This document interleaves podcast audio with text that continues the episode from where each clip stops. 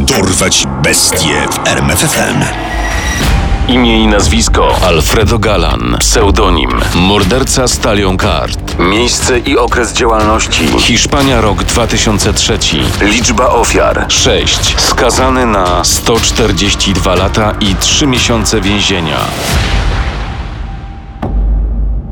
24 stycznia 2003 roku był zwyczajnym dniem dla 50-letniego Juana Ledezmy, portiera pracującego w jednym z apartamentowców w Madrycie. Po skończeniu zmiany ruszył do domu po drodze odbierając ze żłobka swojego dwuletniego synka. Zjawiwszy się w mieszkaniu, zajął się przygotowywaniem posiłku dla chłopca, gdy usłyszał dzwonek do drzwi. Dzień dobry. O co chodzi?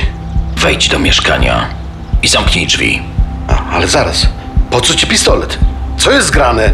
Cicho, klęknij tutaj i nie rób głupot. Zrobię wszystko, tylko zostaw mojego synka. Trzy kwadranse później do domu wróciła żona Juana Ledezmy. Widok, jaki zastała w środku, zmroził jej krew w żyłach. Na podłodze postrzelony w głowę leżał jej mąż. Wszystkiemu przypatrywał się z końca syn. Policja wezwana na miejsce nie znalazła żadnych śladów prowadzących do sprawcy.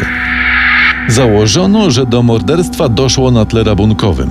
5 lutego nad ranem Juan Carlos Estacio, 28-letni sprzątacz pracujący na lotnisku, czekał po zakończeniu nocnej zmiany na autobus do domu. Zmęczony siedział na ławce, marząc jedynie o tym, by odpocząć. Ziewnął. Śmierć nadeszła z ukrycia. Policja, wezwana na miejsce niedługo później przez ludzi, którzy przypadkowo znaleźli ciało, odkryła obok zwłok kartę z charakterystycznej talii, używanej głównie na terenach Hiszpanii i Włoch. Był to as kielichów. Nie ujawniono żadnych innych śladów mogących wskazywać sprawcę lub motyw. Wątek karty natychmiast podchwyciły media, nadając sprawcy przydomek mordercy stalią kart. Dobra, panowie, gazety grillują temat, musimy się wziąć do roboty, bo za chwilę wezmą nas na celownik. Szefie, nie mamy żadnej pewności, że tę kartę podrzucił sprawca. To raczej wygląda na zwykły napad rabunkowy. Jeszcze tego samego dnia mieli dostać powody, by zmienić zdanie.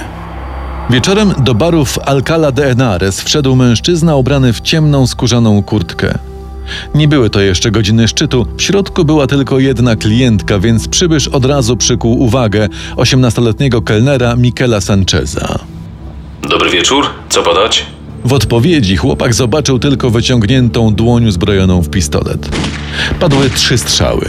Pierwszy zabił chłopaka, drugi klientkę Juanę Dolores Ukles, trzeci dosięgnął właścicielkę baru. Policja zjawiła się na miejscu niedługo po strzelaninie wezwana przez jednego z bywalców lokalu, który znalazł w nim dwa trupy i kobietę w ciężkim stanie, ale wciąż żywą. Kurde, tu są karty. Zaraz, zaraz. Tak, trzy. Tyle ile ofiar. Śledczy pozyskali kule, które zabiły dwie osoby i raniły trzecią. Jak się okazało, po badaniu balistycznym pochodziły z pistoletu Tokariew, zwanego również tetetką, broni pochodzącej z dawnego komunistycznego bloku wschodniego. Niezwykle rzadkiej w Hiszpanii i innych zachodnich krajach. Ranna właścicielka baru odzyskała przytomność w szpitalu i policji udało się ją przesłuchać. Wedle zeznań sporządzono rysopis sprawcy, był on jednak na tyle nieszczegółowy, że nie okazał się pomocny w identyfikacji zbrodniarza. 7 marca morderca stalią kart zaatakował ponownie na przedmieściach Madrytu. Tym razem jego ofiarą padła spacerująca para. 27-letni Santiago Salsa został postrzelony w głowę, ale przeżył. Jego przyjaciółkę ocalił fakt, że sprawcy podczas próby oddania drugiego strzału zacięła się broń. Dziewczyna uciekła, a strzelec na miejscu pozostawił kartę symbolizującą kochanków. Co się dzieje w sprawie mordercy Stalion Kart? Czy madrycka policja ma jakieś tropy? Szanowni Państwo, robimy co w naszej mocy, by znaleźć zabójcę lub zabójców, ale bardzo mi przykro, nie możemy teraz udzielać żadnych szczegółowych informacji e, na temat tego śledztwa no, dla dobra postępowania. Tak naprawdę policja nie miała żadnego solidnego tropu. Rysopisy podawane przez świadków zdarzeń były tak od siebie różne, że nie udało się sporządzić jednego wiarygodnego.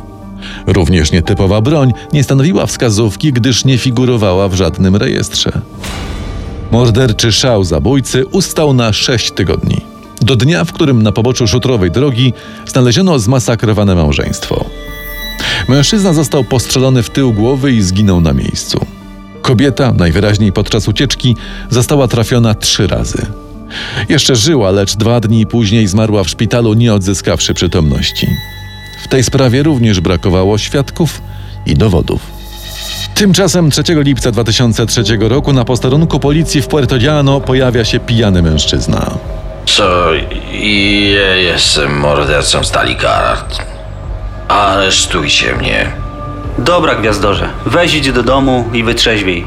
Zignorowany przez policjanta mężczyzna pojawił się na tym samym posterunku następnego dnia, tym razem zupełnie trzeźwy. Przedstawił się jako Alfredo Galan i opisał w szczegółach popełnione zbrodnie. Tym razem potraktowano go poważnie, choć on sam stwierdził, że hiszpańska policja jest na tyle nieudolna, że gdyby sam się nie zgłosił, nigdy by go nie dopadli.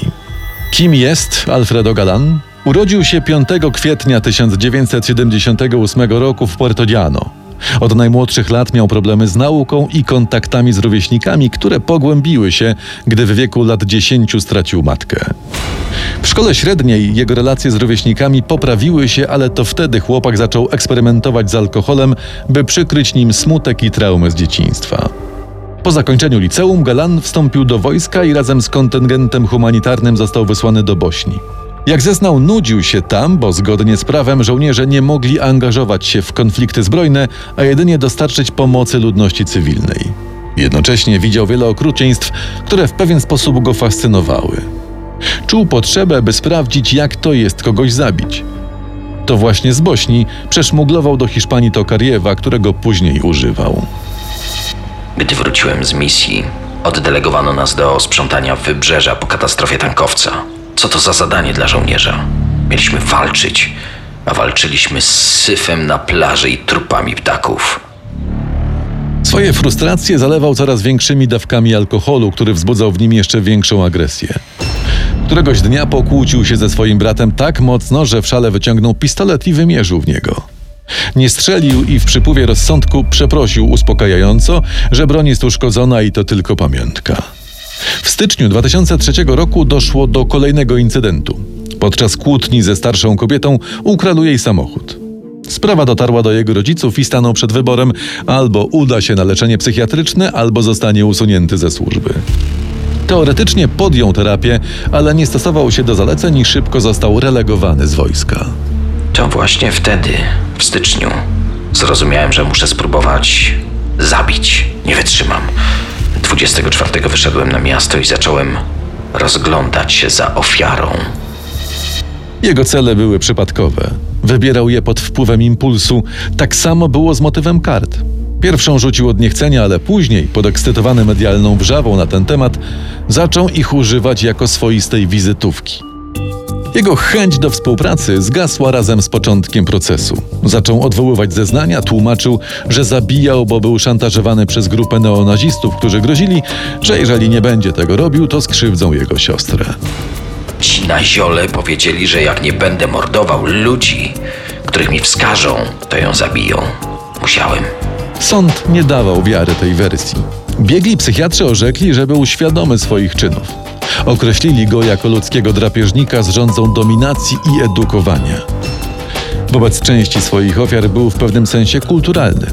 Witał się z nimi i prosił, by grzecznie uklękły. Śledczym udało się także odzyskać broń, którą zabijał. Ukrył ją w domu swoich rodziców. Jak się okazało, kupił ją w Bośni i przeszmuglował do Hiszpanii w korpusie telewizora. Sąd prowincjonalny w Madrycie za sześć morderstw i trzy próby skazuje oskarżonego Alfredo Galana na 142 lata i 3 miesiące więzienia oraz rekompensatę dla rodzin ofiar w łącznej wysokości 609 182 euro. Według hiszpańskiego prawa Alfredo Galan będzie się mógł ubiegać o warunkowe zwolnienie w tym roku. Choć w więzieniu przyznał się jednemu ze strażników, że chciał poznać, jakie to uczucie, gdy się morduje. Policja później tłumaczyła mediom, że nie złapali sprawcy, ponieważ zbiła ich z tropu jego naiwność i brak maskowania się. Poznaj sekrety największych zbrodniarzy świata. Dorwać bestie w RMFFM.